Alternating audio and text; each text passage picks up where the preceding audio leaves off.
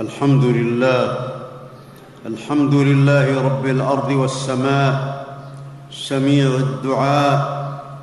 يبدأ بالنعم والآلاء. ويكشف السوء والبلاء. أحمد ربي وأشكره.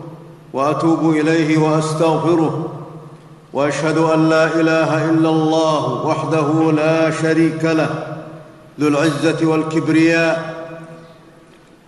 وأشهد أن نبينا وأشهد أن نبينا وسيدنا محمدا عبده ورسوله المبعوث بالشريعة التامة الغراء.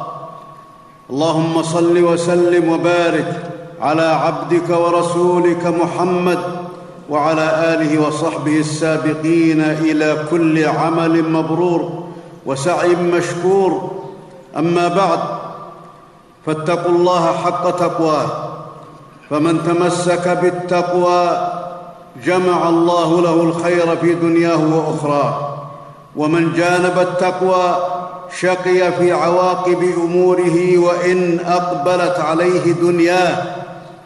أيها المسلمون أيها المسلمون لقد قدر الله أسباب كل خير وسعادة في الدنيا والآخرة.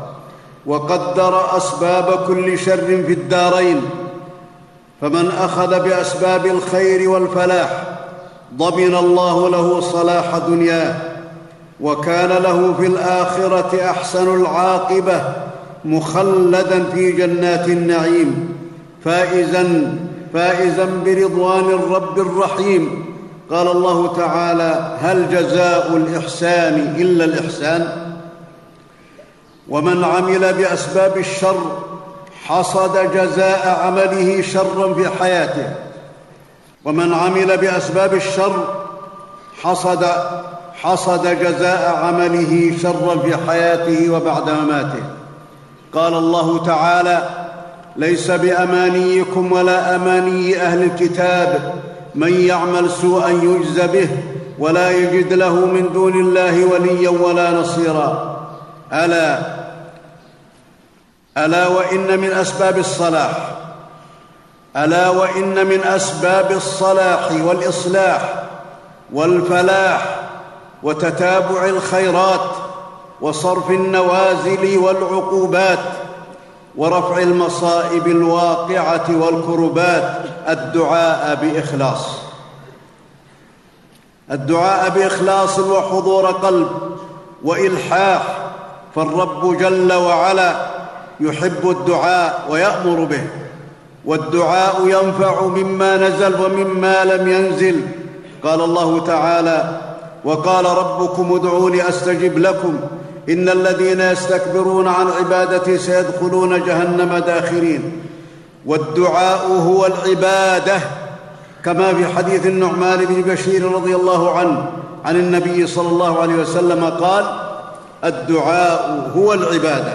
رواه أبو داود والترمذي وقال حديث حسن صحيح.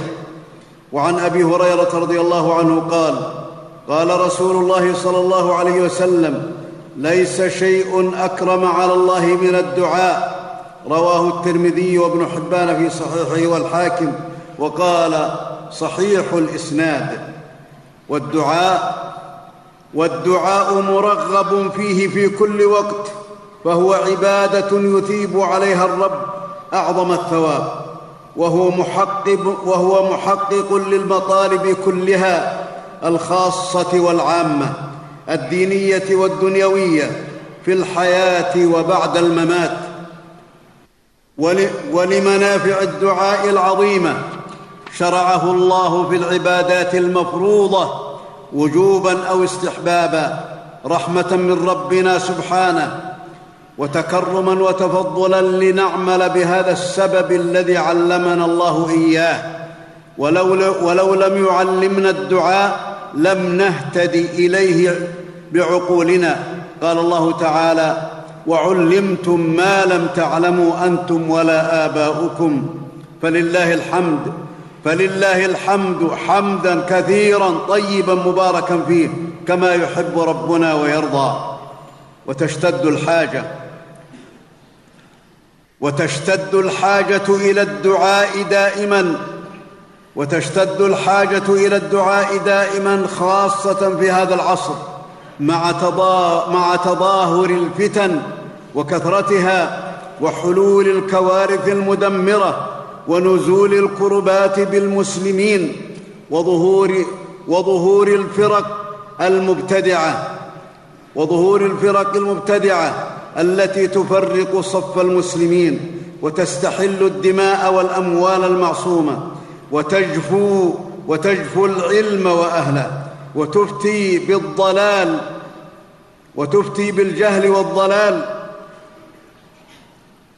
ومع تمالؤ أعداء الإسلام ومع تمالؤ أعداء الإسلام عليه وتآمرهم على أهل الإيمان والتخاذل والفرقة والاختلاف بين المسلمين ومع الأضرار التي لحقت ومع الأضرار التي لحقت بكل فرد مسلم أخرج من دياره بظلم ومسه الضر وتعسرت عليه حوائجه وضاقت عليه الأرض بما رحبت. تشتد الحاجة تشتد الحاجة إلى الدعاء في هذه الأحوال العصيبة التي يصطلي بنارها المسلمون.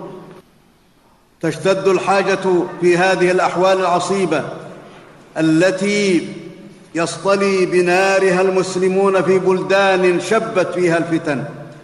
ولقد ولقد أثنى الله على الذين يدعونه ويتضرعون إليه عز وجل إذا نزلت بهم الخطوب. والشدائد. قال الله تعالى عن أبوي البشر عليهما الصلاة والسلام. قال ربنا ظلمنا أنفسنا وإن لم تغفر لنا وترحمنا لنكونن من الخاسرين. وقال تعالى ولنبلونكم بشيء من الخوف والجوع ونقص من الأموال والأنفس والثمرات. وبشر الصابرين الذين إذا أصابتهم مصيبة قالوا إنا لله وإنا إليه راجعون. أولئك عليهم صلوات من ربهم ورحمة وأولئك هم المهتدون. وقال عز وجل عن يونس عليه السلام فنادى في الظلمات أن لا إله إلا أنت سبحانك إني كنت من الظالمين.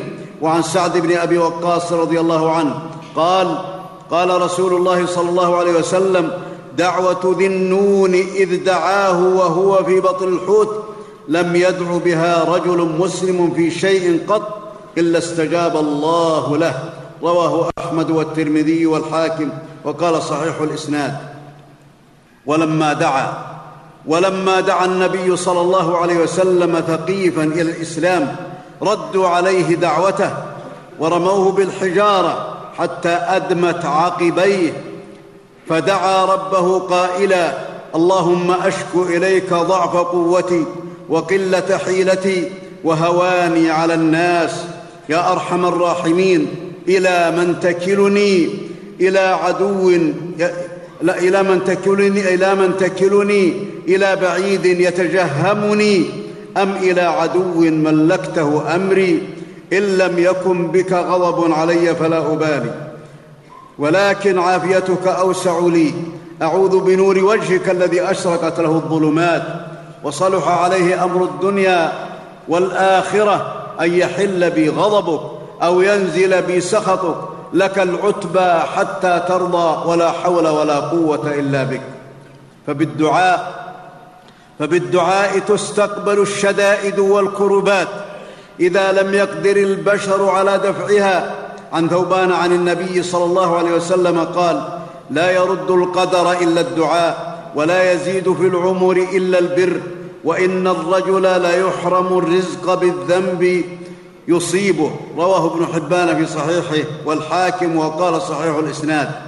وعن ابن عمر رضي الله عنهما عن رسول الله صلى الله عليه وسلم قال إن الدعاء ينفع مما نزل ومما لم ينزل فعليكم عباد الله بالدعاء. رواه الترمذي والحاكم.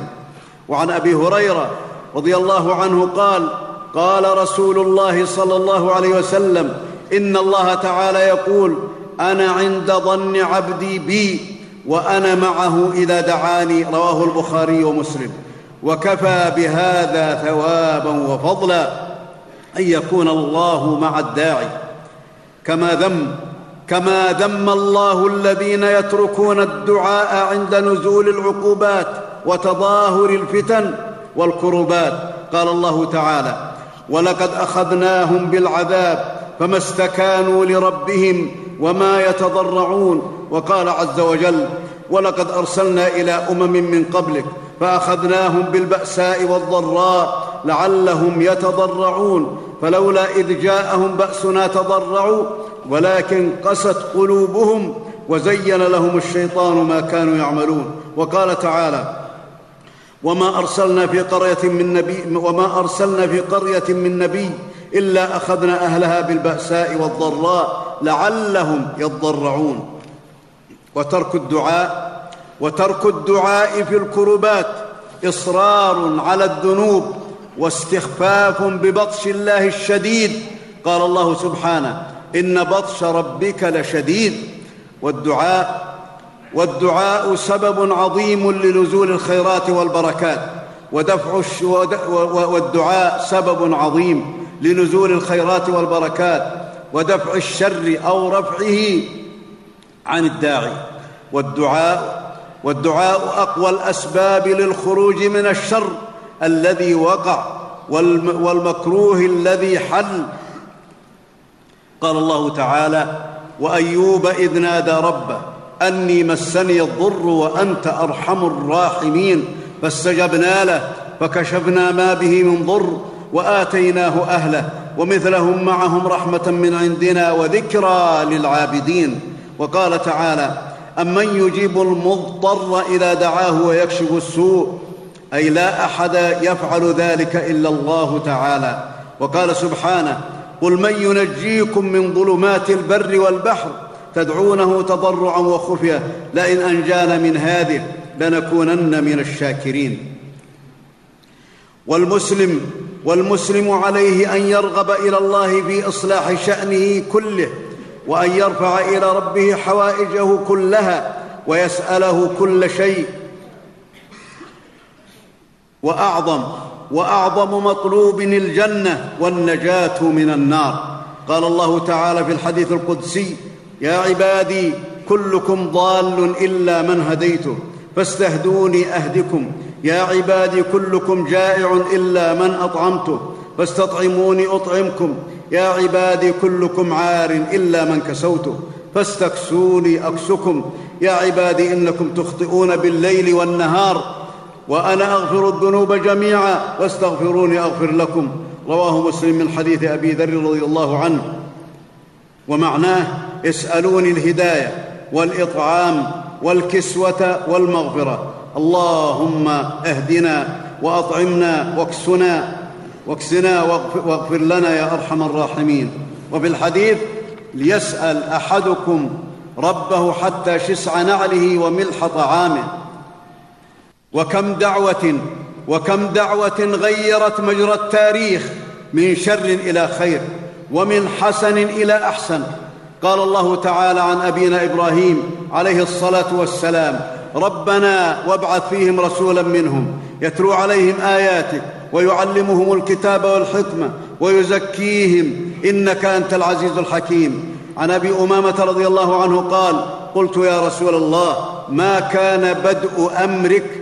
قال دعوة أبي إبراهيم وبشرى عيسى ورأت, أم ورأت أمي أنه خرج منها نور أضاءت له قصور الشام وكذلك أمهات الأنبياء يرين.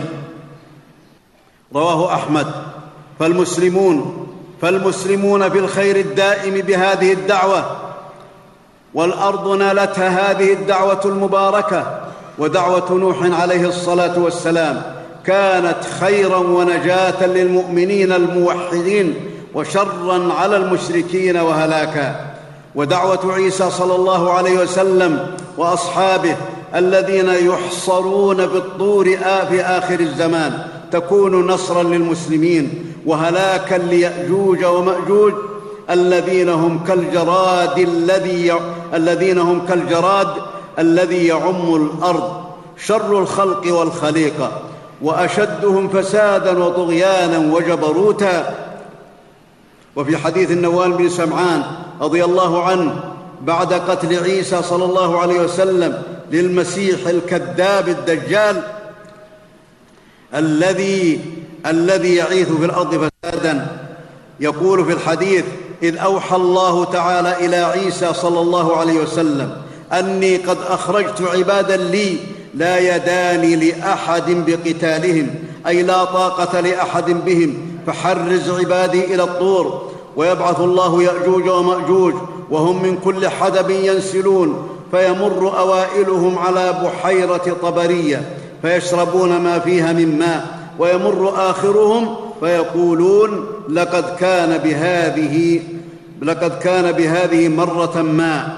ويحصر ويحصر نبي الله صلى الله عليه وسلم وأصحابه بالطور حتى يكون رأس الثور لأحدهم خيرا من مائه دينار لأحدكم اليوم. فيرغب نبي الله عيسى صلى الله عليه وسلم واصحابه إلى الله عز وجل فيدعونه فيرسل الله تعالى عليهم النغف في رقابهم وهو الدود فيصبحون موتى كموت نفس واحدة. ثم يهبط نبي الله عليه الصلاة والسلام وأصحابه, وأصحابه إلى الأرض. فلا يجدون في الأرض موضع شبر إلا ملأه زهمهم ونتنهم.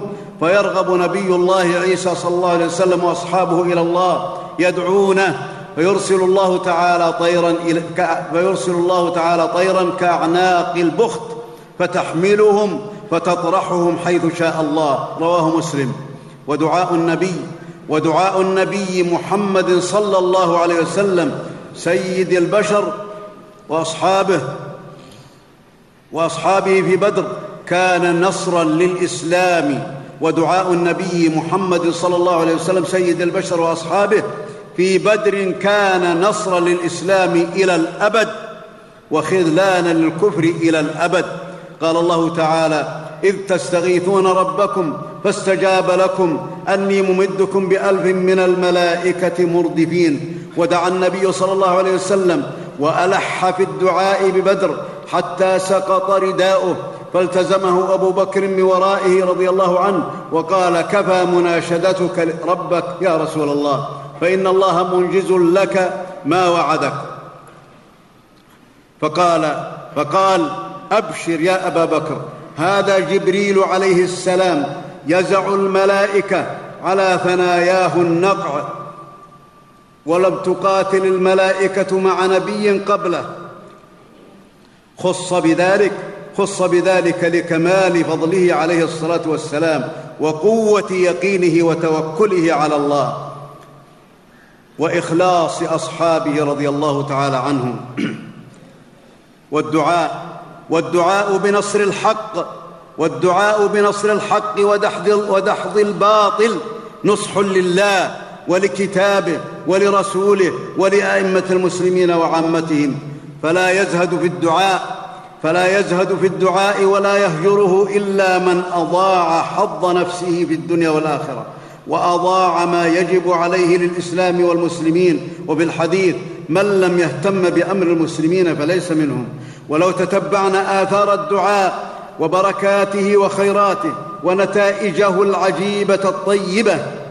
لطال السرد وحسبنا ما أشرنا إليه.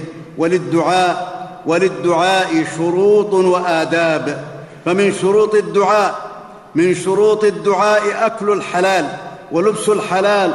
قال النبي صلى الله عليه وسلم لسعد بن أبي وقاص يا سعد أطب مطعمك تستجب دعوتك. ومن شروطه التمسك بالسنة والاستجابة لله تعالى بفعل أوامره واجتناب نواهيه فمن استجاب لله استجاب الله له. قال الله تعالى وإذا سألك عبادي عني فإني قريب أجيب دعوة الداعي إذا دعان فليستجيبوا لي وليؤمنوا بي لعلهم يرشدون وقال تعالى ويستجيب الذين وقال تعالى ويستجيب الذين آمنوا وعملوا الصالحات ويزيدهم من فضله. وأما المظلوم وأما المظلوم فيستجاب ولو ويستجاب له ولو كان كافرا أو مبتدعا. ومن شرط ومن شرطه من شرط الدعاء الإخلاص وحضور القلب والإلحاح على الله وصدق الالتجاء إلى الرب تعالى. قال سبحانه فادعوا الله مخلصين له الدين ولو كره الكافرون. وفي الحديث لا يقبل الله الدعاء من قلب ساه لاه غافل ومن شروطه ومن شروطه ألا يدعو بإثم ولا قطيعة رحم وألا يعتدي في الدعاء. ومن أسباب إجابة الدعاء الثناء على الله تعالى بأسمائه الحسنى وصفاته العلى والصلاة على النبي عليه الصلاة والسلام. وفي الحديث أن رسول الله صلى الله عليه وسلم سمع رجلا يقول اللهم إني أسألك. وفي الحديث أن رسول الله صلى الله عليه وسلم سمع رجلا يقول اللهم إني أسألك بأني أشهد أن بأني أشهد أنك أنت الله. لا إله إلا أنت الأحد الصمد الذي لم يلد ولم يولد ولم يكن له كفوا أحد. فقال لقد سألت الله بالاسم الأعظم الذي إذا سئل به أعطى وإذا دعي به أجاب رواه أبو داود والترمذي وقال حديث حسن. وابن ماجه وابن حبان والحاكم من حديث بريدة رضي الله عنه. وعن فضالة بن عبيد رضي الله عنه قال بينما رسول الله صلى الله عليه وسلم قاعد إذ دخل رجل فصلى فقال اللهم اغفر لي وارحمني. فقال عليه الصلاة والسلام عجلت عجلت أيها المصلي عجلت أيها المصلي. أيها المصلي إذا صليت فقعدت فاحمد الله بما هو أهله وصل علي ثم ادعه رواه أحمد وأبو داود والترمذي وقال حديث حسن. وفي حديث آخر إن الدعاء معلق بين السماء والأرض حتى يصلى على النبي صلى الله عليه وسلم. ومن آداب الدعاء وشروط قبوله ألا يستعجل الإجابة بل يصبر ويداوم على الدعاء. ففي الحديث يستجاب لأحدكم ما لم يعجل يقول دعوت فلم يستجب لي رواه البخاري ومسلم. ومن ومن ومسلم من حديث أبي هريرة رضي الله تعالى عنه. فداوم فداوم داوم على الدعاء فدوام الدعاء معه الإجابة. وفي الحديث وفي الحديث ما على وجه الأرض رجل مسلم. يدعو الله بدعوة إلا آتاه الله إياها أو صرف عنه من السوء مثلها ما لم يدع بإثم أو قطيعة رحم. فقال رجل إذا نكثر. قال الله أكثر رواه الترمذي. وقال حديث حسن صحيح ورواه الحاكم. من رواية أبي سعيد وزاد فيه أو يدخر له من مثلها. وعلى المسلم وعلى المسلم أن يتحرى أوقات الإجابة. قيل لرسول الله صلى الله عليه وسلم أي الدعاء أسمع؟ قال جوف الليل الآخر ودبر الصلوات المكتوبات رواه الترمذي وقال حديث حسن من حديث أبي أمامة رضي الله عنه. وفي الحديث وفي الحديث ينزل ربنا وفي الحديث ينزل ربنا إلى السماء الدنيا ثلث الليل الآخر فيقول هل من داع فأستجيب له هل من سائل فأعطيه هل من مستغفر فأغفر له؟ رواه البخاري ومسلم من حديث أبي هريرة رضي الله عنه. وبين الأذان وبين الأذان والإقامة لا يرد الدعاء. وفي الحديث أقرب ما يكون العبد من ربه وهو ساجد فاكثروا الدعاء رواه مسلم من حديث أبي هريرة. وعند رؤية الكعبة وعند نزول الغيث وعند وعند الاضطرار وبعد ختم القرآن وبعد الصدقة فما أعظم فما أعظم فما أعظم سعادة وفلاح وأجر من عكف قلبه على الله تعالى. يدعوه ويرجوه ويتوكل عليه ويستعين به ويلح الدعاء على الله. وما أشقى وما أشقى وما أشد شرك وكفر من يدعو الأرض وما أشقى وما أشد شرك وكفر من يدعو الأضرحة والقبور وأصحاب القبور أو يستغيث بالأنبياء عليهم الصلاة والسلام أو الأولياء أو يدعوهم من دون الله تعالى أو يرفع حاجاته لملك مقرب أو نبي مرسل فإن الأنبياء عليهم الصلاة والسلام جاءوا لدعوة الناس أن يخصوا الله تعالى بالدعاء ويفردوه وحده بالعبادة والدعاء. والاولياء والأولياء أمرنا بالعمل بمثل عملهم وبمحبتهم والاقتداء بهم ونهينا عن دعائهم. قال الله تعالى وأن المساجد لله فلا تدعوا مع الله أحدا. وقال تعالى قل إنما أدعو ربي ولا أشرك به أحدا. والغائب والموتى لا يستجيب أحد منهم الدعاء لأن الدعاء لا يقدر على إجابته إلا الله عز وجل. قال سبحانه له دعوة الحق والذين يدعون من دونه لا يستجيبون لهم بشيء إلا كباسط كفيه إلى الماء ليبلغ فاه وما هو ببالغه وما دعاء الكافرين إلا في ضلال.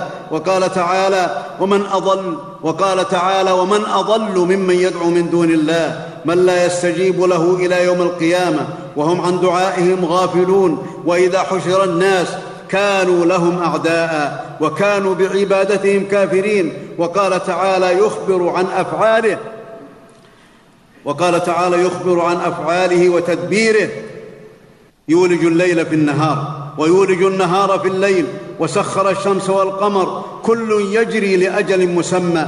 ذلكم الله ربكم له الملك. والذين تدعون والذين تدعون من دونه ما يملكون من قطمير. إن تدعوهم لا يسمعوا دعاءكم ولو سمعوا ما استجابوا لكم. ويوم القيامة يكفرون بشرككم ولا ينبئك مثل خبير.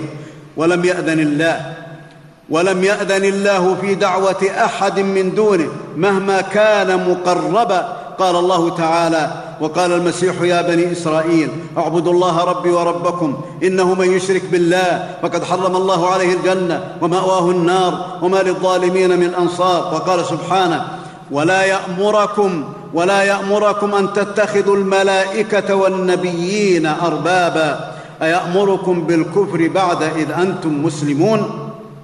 وفي الحديث من مات وهو يدعو من دون الله ندا دخل النار رواه البخاري من حديث ابن مسعود رضي الله عنه. أيها المسلم أيها المسلم هذا كتاب الله تعالى وأحاديث رسوله صلى الله عليه وسلم تبين لك أن الدعاء هو العبادة وأنه يختص بالله عز وجل وهو حقه على العباد لا يصرف إلا لله. فمن أشرك فمن أشرك مع الله أحدا في الدعاء فهو مشرك شركا أكبر. ولا يقلد ولا يقلد أحد أحدا في الضلال والشرك. فما وقع الشرك والكفر في بني آدم إلا بالتقليد واتباع الضالين المشركين. قال الله تعالى أذلك خير نزلا أم شجرة الزقوم إنا جعلناها فتنة للظالمين. إنها شجرة تخرج في أصل الجحيم طلعها كأنه رؤوس الشياطين فإنهم لآكلون منها فمالئون منها البطون ثم إن لهم عليها لشوبا من حميم ثم إن مرجعهم لإلى الجحيم إنهم ألفوا آباءهم ضالين فهم على آثارهم يهرعون. قال الله تعالى ادعوا ربكم تضرعا وخفية إنه لا يحب المعتدين ولا تفسدوا في الأرض بعد إصلاحها وادعوه خوفا وطمعا. إن رحمة الله قريب من المحسنين. بارك الله لي ولكم في القرآن العظيم. ونفعنا وإياكم ما فيه من الآيات والذكر الحكيم. وبهدي سيد المرسلين وقوله القويم أقول قولي هذا وأستغفر الله العظيم لي ولكم ولسائر المسلمين من كل ذنب فاستغفروه إنه هو الغفور الرحيم. الحمد لله الرحمن الرحيم. العزيز الحكيم. له الأسماء الحسنى والصفات العلى. وأشهد أن لا إله إلا الله وحده لا شريك له العلي الأعلى وأشهد أن نبينا وسيدنا محمدا عبده ورسوله المجتبى. اللهم صل وسلم وبارك على عبدك ورسولك محمد وعلى آله وصحبه الأتقياء. أما بعد فاتقوا الله اتقوا الله تعالى يصلح لكم الأعمال ويجعلكم من الفائزين في الحال والمآل. عباد الله كونوا إلى الله راغبين ولدعائه مداومين فما خاب من دعاه ولا حرم ولا حرم من رجاه وكل إنسان وكل إنسان له حاجات متجددة ومطالب في كل وقت متعددة. فليسأل كل أحد ربه ما يعلمه خيرا له وليستعذ بالله مما يعلمه شرا. وأعظم السؤل وأعظم السؤل هو رضوان الله والجنة. وأعظم ما يستعاذ وأعظم ما يستعاذ منه هو النار. وليلح المسلم على ربه في المطلب الذي يهمه. فالله, فالله غني الله غني الله غني حميد كريم جواد عظيم قادر. قال الله تعالى يا قال الله تعالى في الحديث القدسي يا عبادي لو أن أولكم وآخركم وإنسكم وجنكم قاموا في صعيد واحد فسألوني فأعطيت كل واحد منهم مسألته. ما نقص ذلك مما عندي إلا كما ينقص المخيط إذا أدخل البحر. رواه مسلم من حديث أبي هريرة من حديث من من حديث أبي ذر رضي الله عنه. وفي الحديث من لم يسأل الله يغضب عليه ويستحب للمسلم ويستحب للمسلم أن, يتخر أن يتخير ويستحب للمسلم أن يتخير جوامع الدعاء الوارد. عن النبي صلى الله عليه وسلم كقوله تعالى ربنا آتنا في الدنيا حسنة وفي الآخرة حسنة وقنا عذاب النار. وكان النبي يدعو بها كثيرا ومثل ومثل اللهم إني أسألك الجنة وما قرب إليها من قول وعمل أو عمل. واعوذ بك من النار وما قرب إليها من قول أو عمل. عباد الله إن الله وملائكته يصلون على النبي. يا أيها الذين آمنوا صلوا عليه وسلموا تسليما. وقد قال صلى الله عليه وسلم من صلى عليه صلاة واحدة صلى الله عليه صلى الله عليه بها وصلوا وسلموا على سيد الأولين والآخرين وإمام المرسلين. اللهم صل على محمد وعلى آل محمد. كما صليت على إبراهيم وعلى آل إبراهيم إنك حميد مجيد. وسلم تسليما. اللهم بارك على محمد وعلى آل محمد كما باركت على إبراهيم وعلى آل إبراهيم إنك حميد مجيد. اللهم ارض عن الصحابة أجمعين وعن التابعين ومن تبعهم بإحسان إلى يوم الدين. وعنا معهم بمنك وكرمك ورحمتك يا أرحم الراحمين. اللهم اللهم أرض عن الخلفاء الراشدين الأئمة المهديين أبي بكر وعمر وعثمان وعلي وعن سائر أصحاب نبيك أجمعين يا رب العالمين. اللهم إنا نسألك من الخير كله عاجله وآجله ما علمنا منه وما لم نعلم ونعوذ بك من الشر كله عاجله وآجله ما علمنا منه وما لم نعلم. اللهم إنا نسألك الجنة وما قرب إليها من قول وعمل ونعوذ بك من النار وما قرب إليها من قول أو عمل. اللهم اغفر لموتانا اللهم اغفر لموتانا وموتى المسلمين يا برحمتك يا أرحم الراحمين. اللهم اغفر للمسلمين والمسلمات والمؤمنين والمؤمنات الأحياء منهم والأموات. اللهم نور على أهل القبور قبورهم من المسلمين. اللهم اقض الدين يا رب العالمين عن المدينين من المسلمين. اللهم اشف مرضانا ومرضى المسلمين. اللهم اشف مرضانا ومرضى المسلمين. اللهم تولى أمر المسلمين يا رب العالمين واصلح شأنهم. إنك على كل شيء قدير. اللهم عليك بالظلمة. اللهم عليك بالظالمين الذين تسلطوا على المسلمين فأخرجوهم من ديارهم يا رب العالمين. اللهم عليك بالظالمين الذين ظلموا المسلمين في الشام. اللهم اكف المسلمين شرهم يا ذا الجلال والإكرام. اللهم اكف المسلمين شرهم عاجلا غير آجل يا أرحم الراحمين. إنك على كل شيء قدير. اللهم انصر دينك وكتابك وسنة نبيك يا أرحم الراحمين. اللهم طهر قلوبنا اللهم طهر قلوبنا واغفر ذنوبنا. اللهم أحسن عاقبتنا في الأمور كلها واجرنا من خزي الدنيا وعذاب الآخرة. برحمتك يا أرحم الراحمين. اللهم أرنا الحق حقا وارزقنا اتباعه وأرنا الباطل باطلا وارزقنا اجتنابه ولا تجعله ملتبسا علينا. اللهم اعذنا اللهم اعذنا وأعد ذرياتنا من إبليس وشياطينه وجنوده وذريته اللهم اعذنا وش... اللهم اعذنا وذرياتنا من إبليس وشياطينه وذريته وجنوده يا رب العالمين. اللهم إنا نعوذ بك من شرور أنفسنا ومن سيئات أعمالنا. اللهم اعذنا من شر كل ذي شر يا أرحم الراحمين. اللهم اعذنا من شر كل ذي شر يا رب العالمين. اللهم احفظ بلادنا. اللهم احفظ بلادنا من كل شر ومكروه. اللهم آمنا في أوطاننا. اللهم آمنا في دورنا. وأصلح اللهم ولاة أمورنا. اللهم وفق خادم الحرمين الشريفين. اللهم وفق خادم الحرمين الشريفين لما تحب وترضى. اللهم وفقه لهداك واجعل عمله في رضاك يا رب العالمين. اللهم وفقه للعمل. اللهم وفقه للعمل الرشيد والرأي السديد برحمتك يا أرحم الراحمين. اللهم وفق بطانته لما تحب وترضى. اللهم أغثنا. اللهم أغثنا غيثا مغيثا مباركا.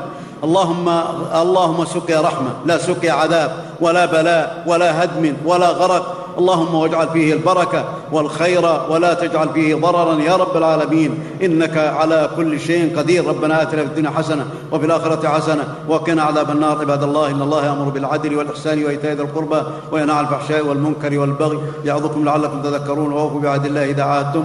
ولا تنقضوا الأيمان بعد توكيدها وقد جعلتم الله عليكم كفيلا. إن الله يعلم ما تفعلون. واذكروا الله العظيم الجليل يذكركم. واشكروه على نعمه يزدكم ولذكر الله أكبر. والله يعلم ما تصنعون.